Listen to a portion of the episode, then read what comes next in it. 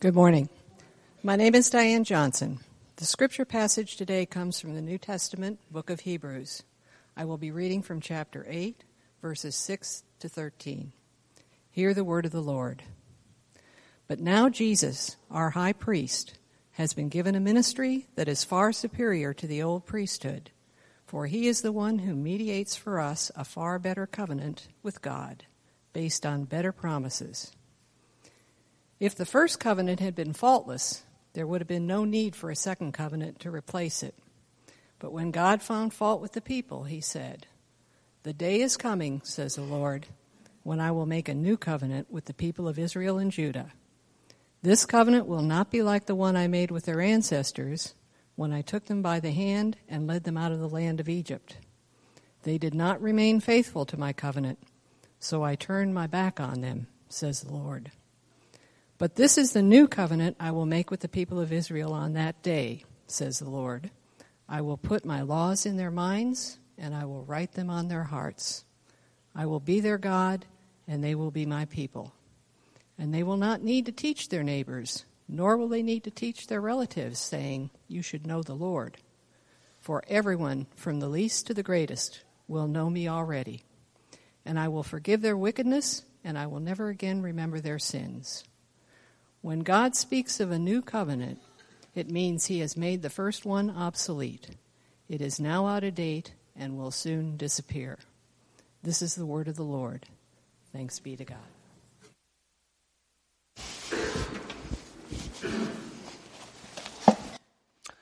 Thanks, Dee.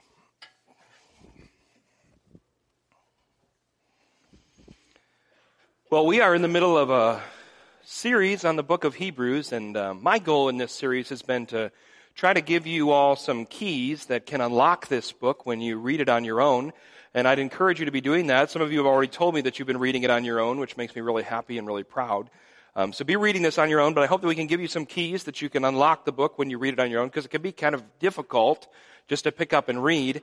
And today I begin the process of handing over a pretty large key that I want to give to you. And so I wondered when this would happen, but this week has been broken up into two parts. Rather than trying to tackle it all in one sermon, you'll thank me um, that we broke it up into two parts. But this key is a pretty large key, so we're breaking this sermon up into two weeks, and I'll begin handing you that, uh, handing that over to you today couple weeks ago, Morgan and I received something in the mail that is a blast from the past and just kind of reminds me of how different of a world we live in now than the world that Morgan and I grew up in. And I can't believe that they make these anymore. We received in the mail the yellow pages. I can't even believe that they circulate this anymore. So, for all of our children and middle schoolers and high schoolers that are in this room, let me talk to you for a second, uh, kids, middle, and high schoolers. Um, there was this thing growing up called a phone book. and if you wanted to call your friend, you had to look their number up in the phone book. So my best middle school friend was Chad Wensink was his name. So what I would do is if I wanted to know Chad's number, I would go and I'd get the phone book. You would receive this in the mail and I'd find the W section because his last name was Wensink. So I'd find W.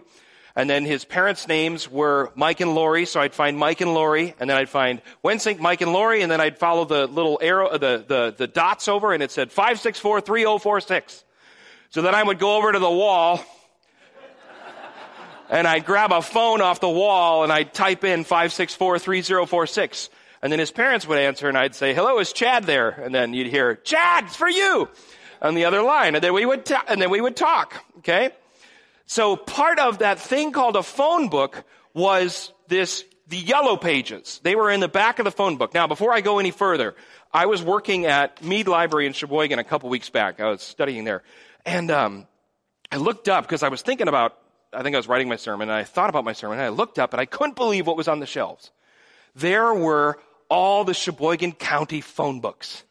And I'm like, this is a moment from the Lord. So I went over and I tried to find the oldest one that I could remember. And sure enough, here on the shelves was the 1991 Gold Star uh, Sheboygan County phone book. And I remember this gold star. And I remember looking in this book for numbers.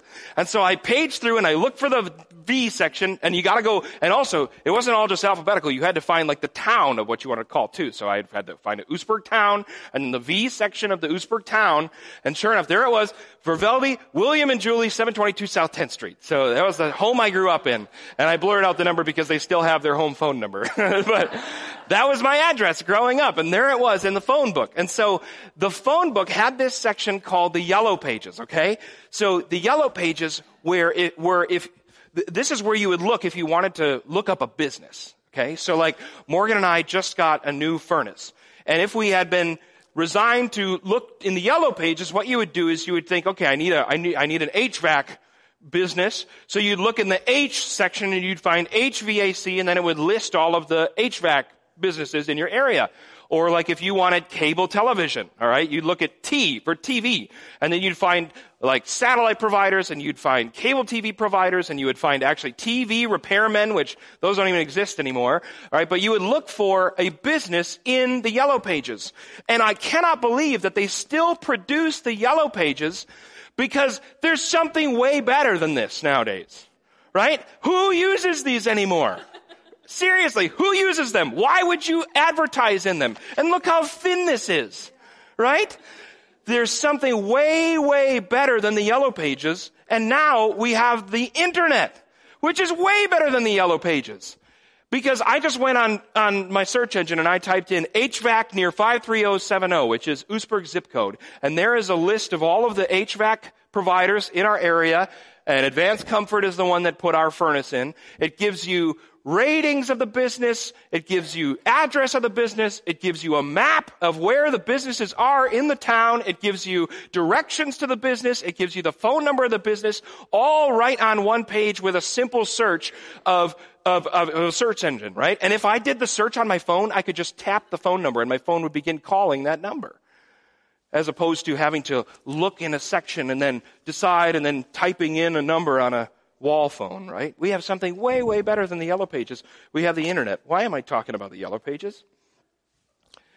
Because the Bible tells us, and specifically our scripture reading from Hebrews tells us that we have something way, way better. There was this thing called the Old Covenant, which is like the yellow pages. And now we have this thing that's way, way better. It's the new covenant, which is like the internet, because the internet is way, way better than the yellow pages. Nobody uses the yellow pages anymore. The internet has totally replaced the yellow pages as the place to go. I don't even know how the yellow pages is still in business. All right. Hebrews talks about how there was this thing called the old covenant, but now we got something way, way better called the new covenant. And the new covenant replaces the old covenant. We don't need that old covenant anymore. We don't need those yellow pages anymore because now we have something way, way better, which is the new covenant, which replaces the old covenant. We got the internet. We don't need the yellow pages. Now, already I'm throwing out words like covenant, and you've heard these words like covenant already today, and, and you know, eh, it's just like sometimes you just want to throw your hands up in the air and be like, enough Bible jargon, right? I think one of the difficulties of the book of Hebrews is that it's just jam packed full of these Bible, jargony, lofty, theological big words. And it's like, what are you even talking about? You just want to like, blah! I don't even want to, I want to give up because I don't even understand what they're saying when they're throwing words like, around like covenant and Melchizedek and priesthood and sacrifice. It's just total Bible jargon, right? And so my tagline for this sermon series is this. I say, I begin by saying trigger warning, Bible jargon ahead. Because the book is so full of Bible jargon. Sometimes when we read the book of Hebrews and we come across words like covenant, it can be like trying to listen to this guy from Rockwell Automation. So, Greg, I'm so glad you're here. So, I found this. I found this video, and um, I'll give you the context ahead of time because I showed it to Morgan and she didn't laugh. So, I'll give you the context, which will make it funnier, hopefully.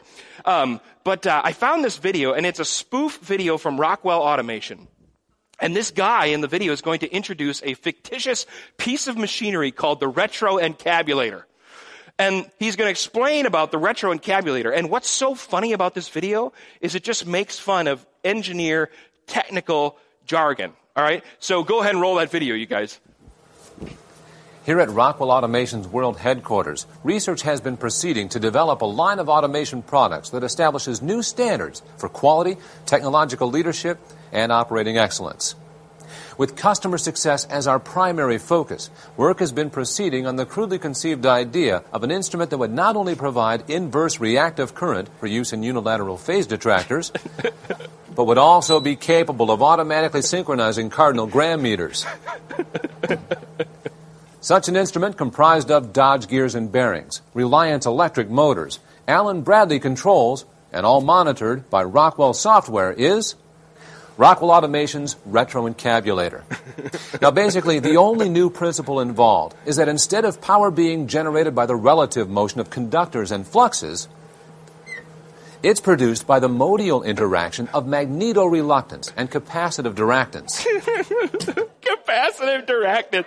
So it goes on. The video is like two minutes long, and I don't know how this guy keeps a straight face, but he just keeps throwing out all of this jargon. And what's really funny is half of the words are made up words. It's all, it's, a lot of it is senseless, all right? But they're just making fun of engineer, uh, jargon and technical, technical talk.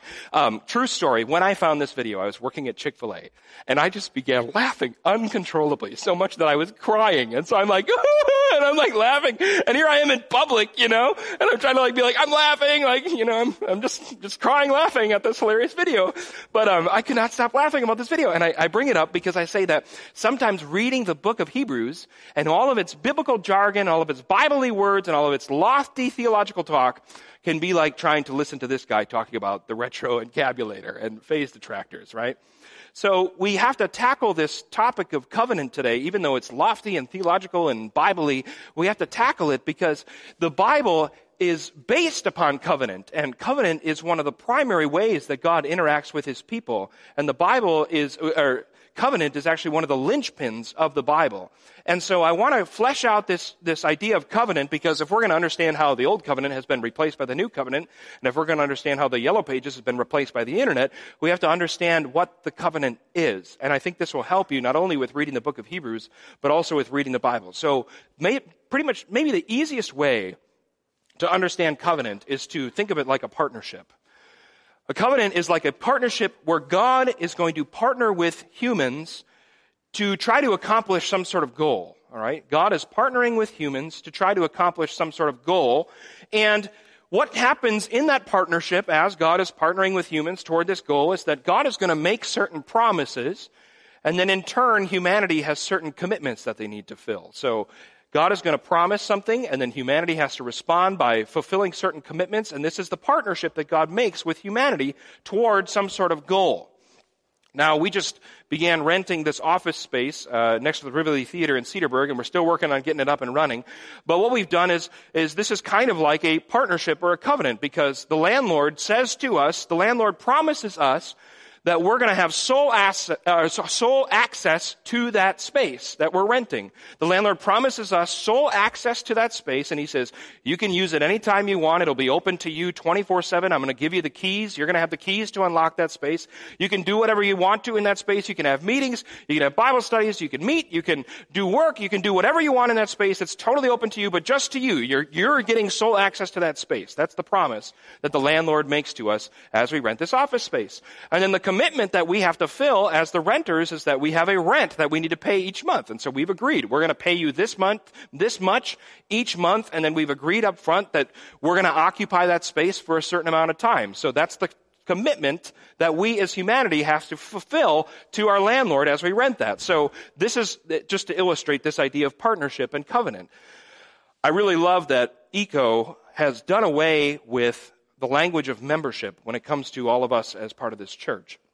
ECO is our denomination. It's called the Covenant Order of Evangelical Presbyterians, which is a mouthful, but I love what, what ECO is trying to do. And when you're, as an ECO church, we've done away with the, membership, the word membership because membership implies serve me. And instead of calling our people members, we call them covenant partners, which again seems really lofty and jargony and theological and, you know, all out there. But I really love that we opt for the language of covenant partners because we're telling all of us that are part of this church that we are partners with God in accomplishing His goal and His mission. We are partnering with each other as the church, and we are partnering with God to accomplish his mission in this world as his church. That's why we call you all covenant partners. And I love that we've gone with covenant partners and not membership because membership says, I pay the church tithes and then the church serves me. Whereas covenant partnership says, we're all in this trying to meet the mission of God in this world together. Covenant partnership says serve God. Membership says serve me. That's why I really love that we talk about you, us all as covenant partners in ECO. So when we talk about covenant in the Bible, we're talking about a partnership between humanity and God to try to accomplish some sort of goal. So if we're going to understand how the old covenant has been replaced, we have to understand this old covenant, this old partnership. And so what I want to walk, what I want to do for the rest of our time is I want to walk us through the old covenant, the old partnership in the Old Testament, so that we can get an idea of what was happening and how humanity was partnering with God toward a goal, and how that's all been replaced next week. All right. So we start at the beginning when God creates all of the universe and he creates this earth and he creates the globe. And on the globe, he creates this inhabitable space called the Garden of Eden. And in that Garden of Eden, everything is perfect, everything is wonderful. There's plants, there's animals. And in that Garden of Eden, God creates the first human, which is man. And then he creates the first the first human, which is woman, and he gives Adam a wife. So there, Adam and Eve are the first two humans in the Garden of Eden on the planet of Earth at the beginning of creation, and everything is awesome and exactly as God intended and perfect and beautiful and wonderful. And then after God creates Adam and Eve, his first two humans, he's going to distinguish them from the rest of creation by giving them a certain status and along with that status comes a special job that he's giving to his humanity. So the first way that he distinguishes hum- his humanity from the rest of creation in sort of this special way is that he is making them in his image as his imagers. And so, as an image of God and as a reflection of God, they have a task of reflecting who God is to the rest of creation. This is what the Bible says. Genesis 1:27 it says, "So God created human beings in his own image." In the image of God, He created them. Male and female, He created them. And so, as images of God, humanity has a special task of imaging or reflecting or showing the rest of the world who God is. The idea is that, as an image of God, when humanity is looked at, they see God. That's the idea of being an image. And then God also creates them as sub-rulers. They have this special status as sub-rulers underneath Him, this special job that they have to sub-rule under God over creation. This is what God tells them. Then God blessed them and said, Be fruitful and multiply. Fill the earth and govern it. Reign over the fish of the sea, the birds in the sky, and all the animals that scurry along the ground. Then God said, Look, I have given you every seed bearing plant throughout the earth and all the fruit trees for your food.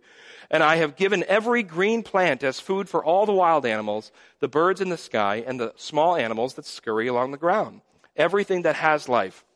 And that is what happened. And so what God is doing is He is creating them as sub-rulers, sub-governors underneath Him to rule over creation and to use what He has created to continue the creative process. What God is doing is He is saying to His humanity, I have created all of this stuff. I've created these plants, I've created these animals, and I've created this reality and this time for you to live in. And now what I want you to do is I want you to take what I've created and continue creating. Use what I've given you to make and to develop. Make culture. Invent stuff. All right? Discover things about the creation that allow you to come up with new ideas. Multiply. Have children. Fill the earth rule it, subdue it, all right? When we were staying at Ronald McDonald House for Colin's birth, um, there's this room at Ronald McDonald House of Eastern Wisconsin called the Art Room.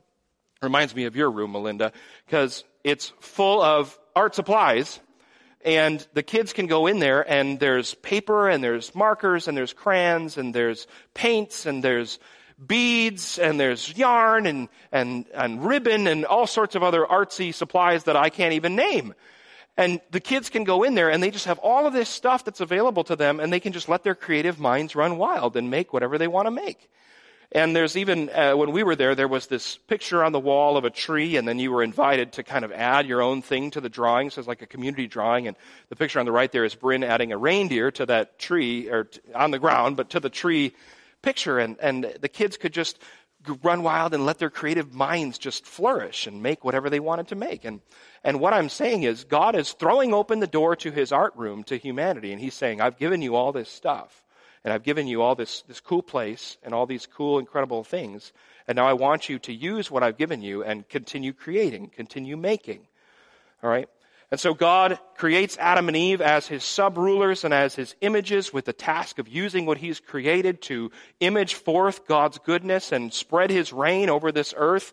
But we know that humanity wasn't content with that role, and instead of being content with their role as sub rulers and as images, they wanted to be the supreme ruler. And so they believed the snake's lie that they'd become like God if they eat from this tree that God told them not to eat from. And they tried to, they ate from this tree, and in that act of disobedience and in that act of trying to become the supreme ruler, they condemned humanity to death and separated themselves from God and marred God's creation and fractured the relationship with God. And, and now creation is under this curse of sin.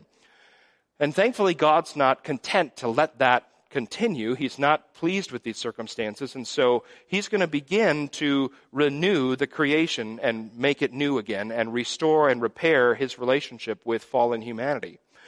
And one of the ways that he does this renewal and this restoration is in this way we call covenant.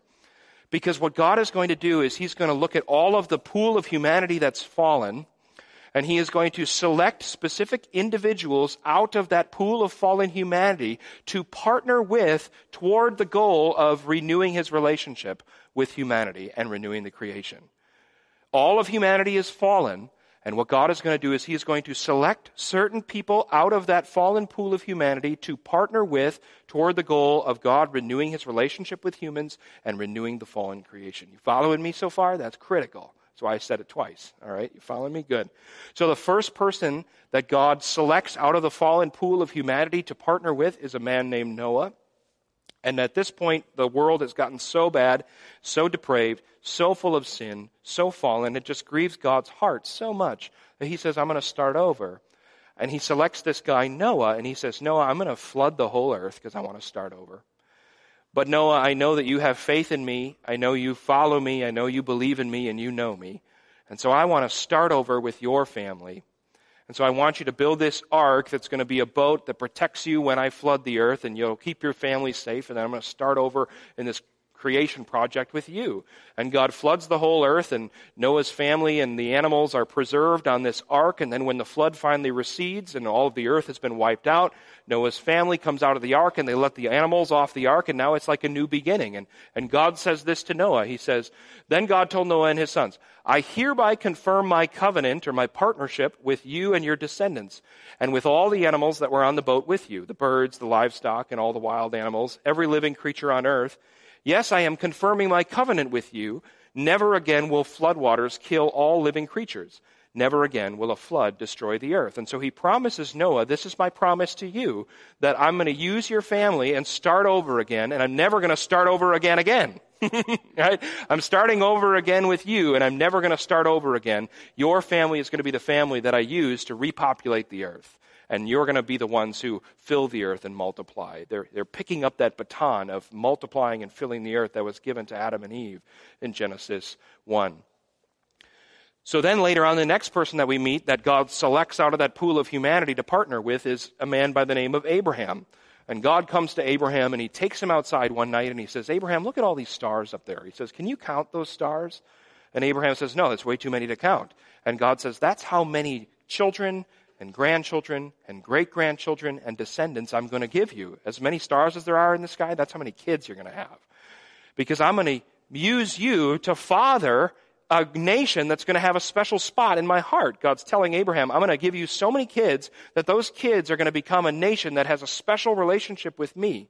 And so God multiplies Abraham into this nation and, and then the book of Exodus opens. We turn to the next book of the Bible and God has multiplied the descendants of Abraham so much that now they are this people group called the Hebrews living in Egypt and Egypt is oppressing them and enslaving them as their slave workers as their slave labor. And so you have these, this descendants of Abraham, this family of Abraham, these Hebrews that are stuck in slavery in Egypt, and God is going to raise up this man named Moses amongst them and lead them out of slavery in Egypt. So he raises up this man named Moses and says, You're going to be the guy who leads my people out of slavery. And Moses leads them out of slavery through the Red Sea, the waters of the Red Sea.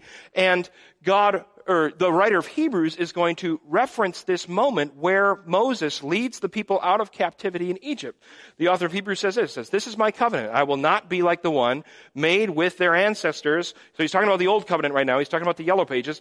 When I took them by the hand and led them out of the land of Egypt. So the author of Hebrews is referencing this moment when God raises up Moses to lead the Hebrews, to lead his people, his special people, out of slavery in Egypt. And Moses leads those people on a path south to this mountain called Mount Sinai. And the biblical narrative slows way down. Because we've just had chapters that cover hundreds and thousands of years. And now here we are at Mount Sinai, and now we have a bunch of chapters of the Bible donated to one year, dedicated to one year of Israel's life. And so you have the people of God who are at Mount Sinai, and God is going to make his covenant with these people, with his nation. And it's at Mount Sinai, and in this moment where God is laying out his covenant with his special people, where he's partnering with his special people, that you see this clear aspect of God making promises and then humanity having certain commitments to fulfill. Because the promise that God makes to his people at Mount Sinai is that they would become his imagers. So they're picking up the baton of creation in Genesis 1 because he is telling his people Israel, you have a special job amongst all of the other people on the earth. And your special job is this. Your special job is that you would be my kingdom representatives, my images, my reflectors of who I am to all the other people groups on this earth. That your job is to represent who I am to all of the other people on this earth, all the other nations, by reflecting who I am. God says it this way. He says, Now if you will obey me and keep my covenant, you will be my own special treasure, my special people from among all the peoples on the earth, for all the earth belongs to me. And you will be my kingdom priests or my representatives. You will be representatives of my kingdom. you'll be my holy nation the set apart ones, all right, this is how Adam and Eve were distinguished from the rest of creation, being made in the image of God and being sub rulers. Holy means to be set apart. So you're going to be set apart from everybody else so that you can image who I am to the rest of the world. So that you can show the rest of the world who I am, be my reflectors, be my image bearers, show the rest of the world who I am. That's the promise that God makes to Israel, that they have a special job of showing the rest of the world who God is. And then in turn, humanity has an obligation that they need to fulfill. And that comes right at the beginning of our scripture that we just read, Exodus 19:5. God says, "Now if you will obey me and keep my covenant." So God makes this promise. You're going to be my special people, my reflectors, my imagers. You're going to show the rest of the world who I am. But in order to show the rest of the world who I am, I'm going to give you a way that you have to live and you have to abide by that way of life. Because if you're going to show the rest of the world who I am, then you need to live differently. You need to live in a special way that's better than everybody else. You have to live in a way that's better than the way that everyone else is living. You have to live my way, a different way. And we call this way the law, which is summarized in the Ten Commandments. So God is saying, You will be my special people who reflect who I am to everybody else, but in order to reflect who I am to everybody else, you got to live the way that I want you to live and follow my law and live differently. And that law is summarized in the Ten Commandments. Now, that law, that way of living that God gave to his people Israel, it is believed by the ancient authors of the Bible that that law was delivered through angels. Here's angels again. All right, throw back to last week. Look at 2 2. JC read this. For the message God delivered through angels has always stood firm. He's talking about the law, this way of living. The way the law was delivered through the angels, it's always stood firm, and here comes the human commitment aspect of it, and every violation of the law and every act of disobedience was punished. That's that commitment that humanity has to fulfill. So the ancient writers of the Bible believed that the way of living that God gave to his Israelites, the law, was delivered couriered, if you will, by angels. Because we learned last week that angels are God's servants. They're his errand boys. They're his messenger boys. Messenger boys. They're his bellhops. And so one of the messages that the angel curries to Israel is the law, this way of living. Now, Israel's got to live a certain way. Do they do it? Remember, God says, if you will obey me and keep my covenant, that's how you'll be this special reflector of who I am. And do they live it? No. That's the sad story is they don't live it. They disobey, and our scripture reading talked about this today. They disobeyed. They didn't follow the law.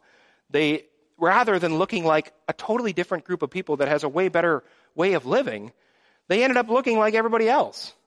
They ended up living like everybody else and worshiping the gods of everybody else and being just as sinful as everybody else. And they opted for the world's way of living instead of God's way of living. They didn't obey. They didn't live up. And so God finally allows this foreign nation of Babylon to conquer them and export them into exile into this foreign city of Babylon.